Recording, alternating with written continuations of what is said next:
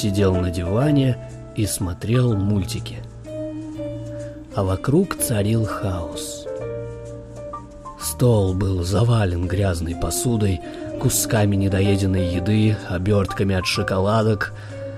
Разлитое пиво красовалось засохшим темным пятном на ковре. Из небольшого открытого шкафа вываливалось грязное белье.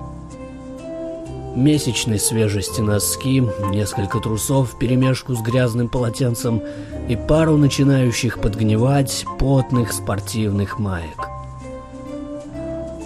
Из наполовину закрытого пыльной шторы окна сочился тусклый лучик утреннего солнца. Билли сидел на диване и смотрел мультики.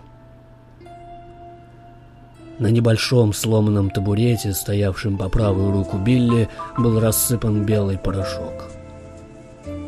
Папиросная бумага лежала на мокром животе, зеленые комья ароматной травы – валялись на диване со всех сторон. Билли не спал. Он сидел на диване и смотрел мультики. Телевизор был выключен. Старенький патефон в сотый раз проигрывал приятную, но до тошноты надоевшую Билли мелодию. Билли собирался отключить ее часов шесть назад – но все никак не мог собраться сделать это. Он улыбался. Тяжело и утомленно вздыхал и смотрел мультики. Билли сидел на диване и смотрел мультики про бегемотиков, плескающихся в воде, мило моющих друг другу спинки в прохладной мутной воде в дикой саванне. Бегемотики мылись и купались.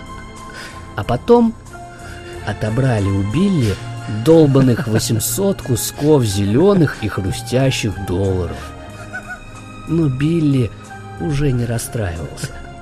Билли сидел на диване и смотрел мультики.